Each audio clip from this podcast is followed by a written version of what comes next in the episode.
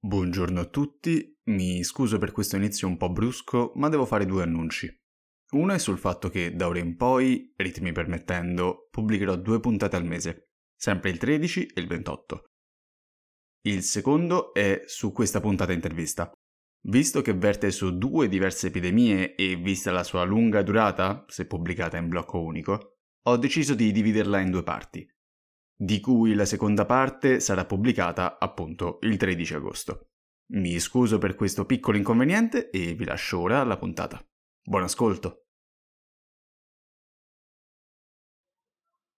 Buongiorno, buonasera e benvenuti o bentornati a Sick History.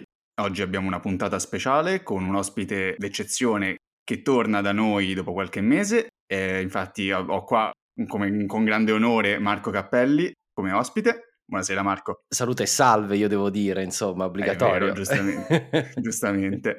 Anzi, rifai tu l'introduzione. Salute e salve e benvenuti a Sick History. Troppo onore. E Marco è l'autore di Storie d'Italia, che penso uno dei podcast di storia più seguiti e senz'altro uno di quelli che mi ha più formato nell'ambito del podcast in assoluto, in cui parla della storia d'Italia partendo da Costantino e teoricamente fino ad oggi. Sì, sì, sì, è ad oltranza. È per sfinimento, esatto.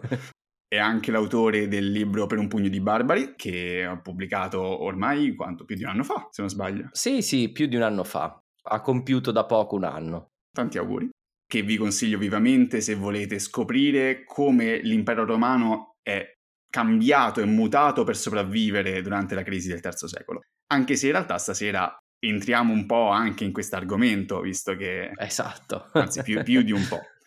Faccio infatti un piccolo inciso. La puntata di oggi è sulla peste antonina e sulla peste di Cepriano, che sono due diverse pestilenze, anche se probabilmente fra loro legate fra secondo e terzo secolo.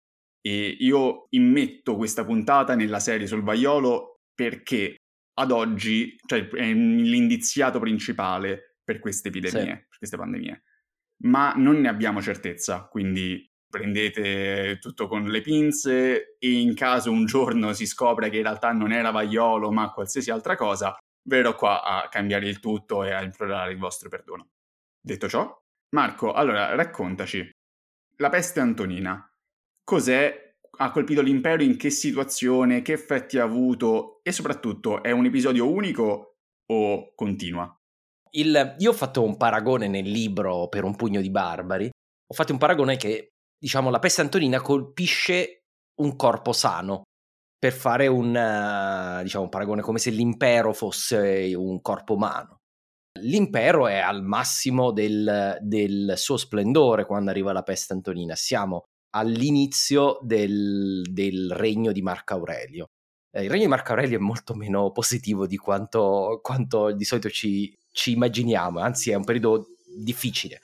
Però all'inizio del regno, proprio all'inizio del regno di Marco Aurelio, che succede? C'è una guerra in Persia, quella che allora era la Partia, eh, i romani intervengono, arrivano fino alla capitale del, dell'impero dei Parti, la saccheggiano pure, quindi insomma è anche un bel risultato dal loro punto di vista, però si riportano a casa non solo le ricchezze, ma anche questo bel regalino.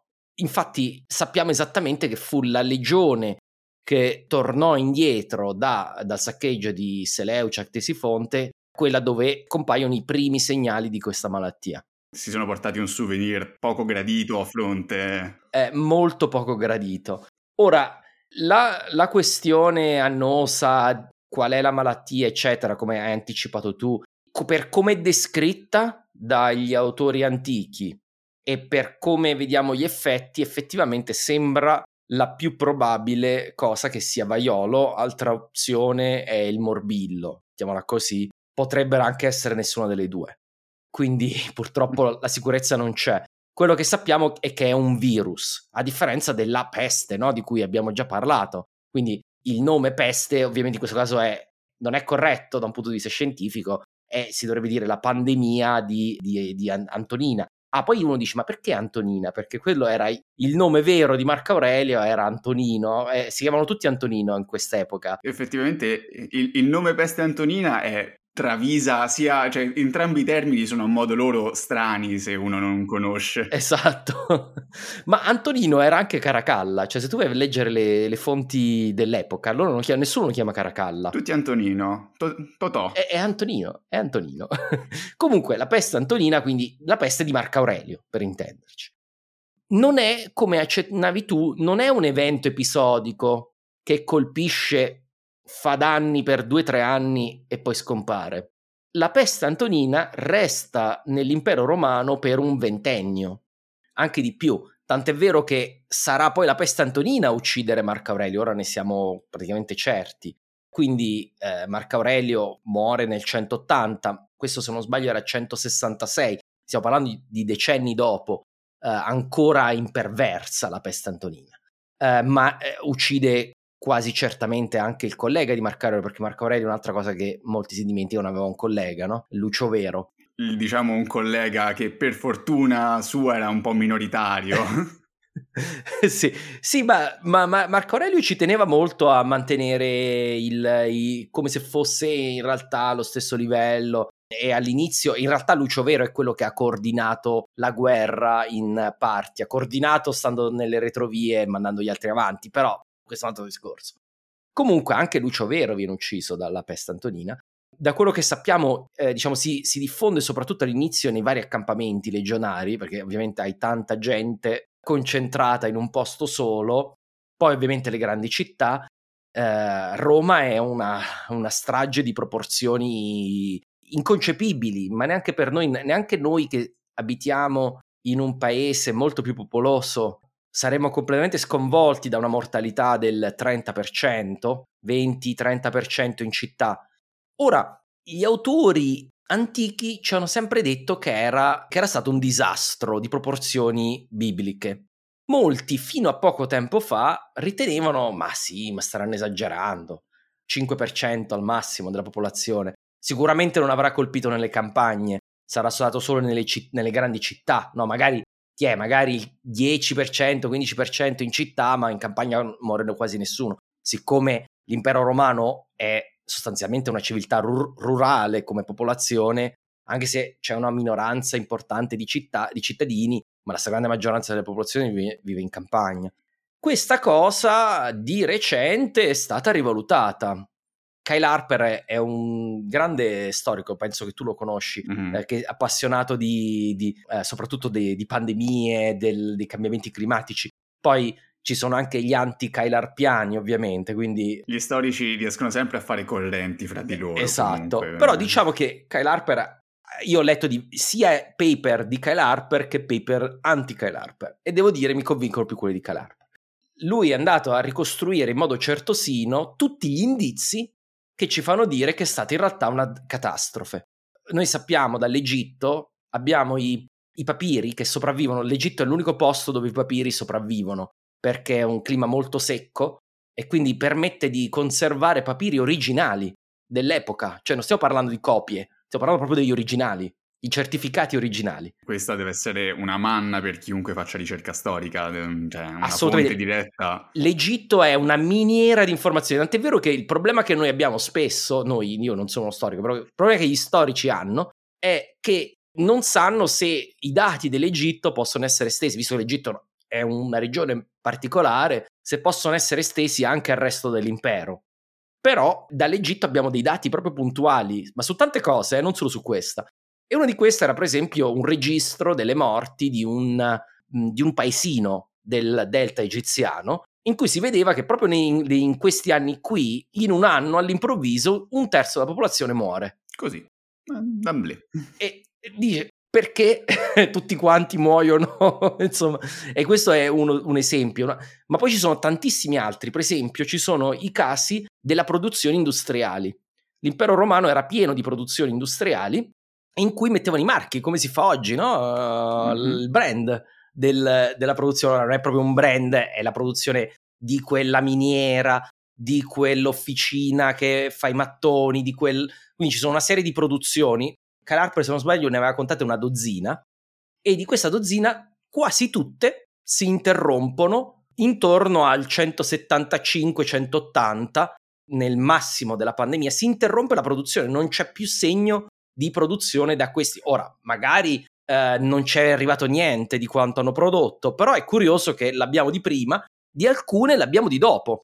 Che tra l'altro, al di là del, di quello che si dice di comodo, in realtà il regno di comodo è un, periodo di ripresa dell'economia. Ah, vedi? A, a parlare male. No, ma per questo è sempre la stessa cosa, no? C'è il punto di vista del, dell'uomo di corte, no? Che scrive, lo storico mm-hmm. di corte, ti scrive del disastro che è comodo per tutte le persone intorno a lui, ma un impero di 60 milioni di abitanti, sì, è sempre l'imperatore, ma alla fine quello che conta sono altre cose, no? Sì. E la burocrazia va avanti da sola. E in realtà, siccome si interrompe a un certo punto la, la pandemia comincia a calare, soprattutto lungo il suo regno, in realtà abbiamo segnali di ripresa economica sotto Comodo. Quindi alcune di queste produzioni riprendono poi dopo Comodo. E quindi sappiamo che c'è stato un buco. La cosa più realistica è che sia dovuto a quello. Altri segni sono tipo, vi dico un'altra cosa, queste sono cose particolarissime. Conosci la dendocrinologia? D'endocrinologia facciamo, cioè dalla radice mi viene in mente qualcosa tipo endocrinologia delle piante? Eh, bravo, quanto sei bravo, ma veramente complimenti, veramente Vabbè, complimenti, da, sei veramente da bravo. aspirante medico, endocrinologia, l- l'ho proprio preso così dendos. No, no, no, ma, no, ma complimenti, chapeau perché io non ci sarei arrivato. La dendocrinologia è esattamente eh, la, una scienza che ormai viene utilizzata dagli archeologi, dagli storici in modo molto preciso per identificare il periodo in cui, cui sono state tagliate delle piante. Se tu hai dei resti di mobili, puoi vedere le tracce dei cerchi, no? degli alberi. E cosa hanno fatto in endocrinologia? Che hanno costruito una sequenza di tutti gli anni, perché ci sono anni eh, diciamo di magra, anni, diciamo se è un anno con una buona temperatura, tutte le cose vanno bene, l'albero cresce di più. I anni più freddi, con clima non ottimale, l'albero cresce di meno e varie combinazioni e sono in sequenza, no? Quindi ci sono delle sequenze, tu immagini come A, B, B, A, B, B, B, B, A, A, B, B, C, C, A, D, B, B, cioè per dire c'è una sequenza degli anni. Mm-hmm. Quindi se si taglia se hai un pezzo d'albero e vedi la sequenza dei cerchi, puoi andarla a posizionare lungo questo asse conosciuto della dendrocrinologia e sapere in che periodo è stato tagliato quell'albero. E, e funziona in modo quasi perfetto, eh? cioè una cosa ormai praticamente se trovano un pezzo di legno, di solito gli archeologi sono più felici se trovano una montagna d'oro, perché il pezzo di legno gli dà la, la, la cronologia oltre ad altre cose. Insomma. Non avevo mai sentito questa cosa e devo dire mi affascina, non so come dire, mi dà questa impressione che la ricerca storica non sia semplicemente stare là a spiluccare le carte, ma ormai sia integrata a tutto, cioè a ogni tipo di scienza. Integrata alla scienza assolutamente. Ormai, la, per esempio, la frontiera adesso è la genetica. Ma vabbè, questo ho, ho, fatto un'intervista, uscirà fra un po' su questo argomento. Uh, sono curioso. Cioè, tornando a bomba, noi sappiamo che i, non sono stati prodotti mobili o grandi costruzioni di legno dopo il 180 per un bel po' di anni. Quindi vuol dire che hanno probabilmente riciclato cose che avevano già, non hanno tagliato nuovi alberi, non ce n'è stato bisogno. Questo di nuovo perché non ce n'è bisogno? Perché c'è molta meno gente, sono schiattate, eh, scusa, sono morte 20 per, 30%. va, va, benissimo anche quel termine. Non, non, eh, siamo, eh, non, sono troppo tecnico nei termini, quindi va no, benissimo. No, perché è un po' brutto da dirlo. Insomma, stiamo vivendo una pandemia, insomma, forse non è, non è la cosa più equilibrata. Per fortuna non la loro. Per fortuna. Esatto, per non fortuna la non la loro. Ecco perché a paragone le, la pandemia attuale, terribile per quanto sia, oggi ho visto che siamo arrivati a 170.000 morti in Italia, che è tantissimo, ma è lo 0,3% della popolazione. Cioè vuol dire se, se veramente è morto il 30%, ma facciamo anche il, anche il 15%, stiamo parlando di 50 volte di più come proporzione.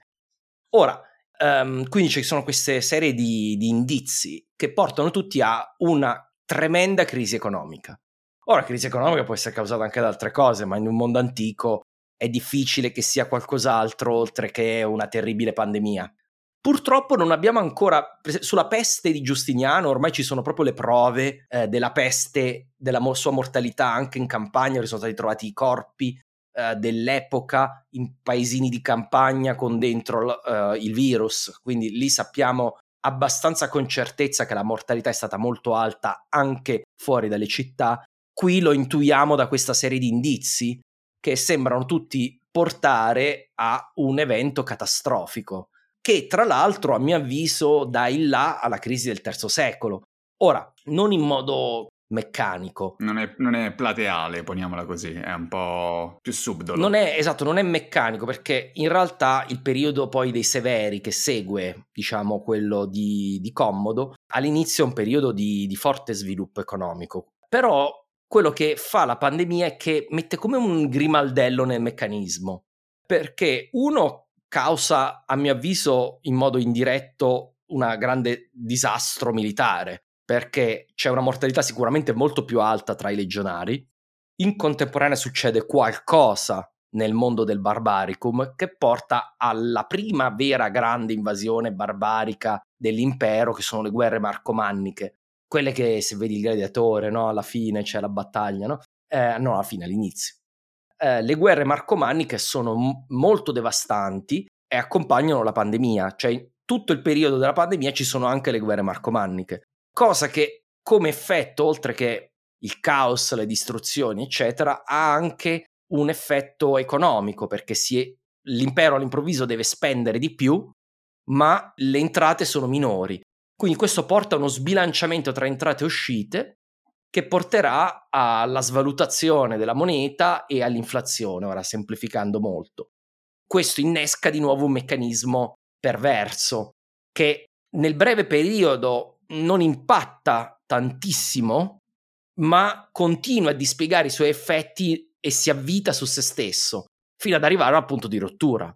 Quindi abbiamo una serie di, di meccanismi che se non sono legati a, diciamo, stretto filo con la pandemia, comunque sono in un certo senso influenzati dall'arrivo della pandemia. Mm-hmm.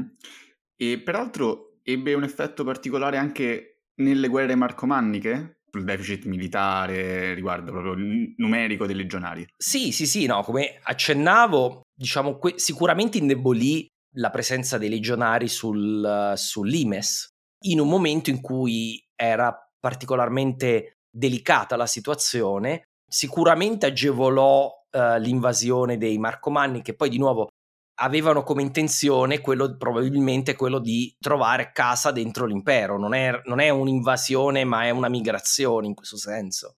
E quindi questo, questo sicuramente ha avuto un impatto sulla, sulla, sulla tenuta militare dell'impero. Termina qua la prima parte dell'intervista, che spero vi sia piaciuta. Vi ricordo che la seconda parte sulla peste di Cipriano sarà pubblicata il 13 agosto. Vi ringrazio di nuovo e alla prossima puntata di Sick History.